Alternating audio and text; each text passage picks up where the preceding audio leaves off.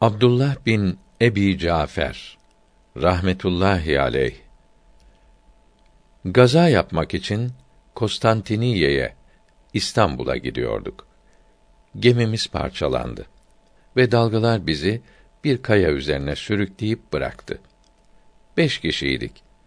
Allahü Teala her sabah her birimiz için o taştan bir yaprak bitirirdi. Onu yerdik. Yemek ve su yerini tutardı.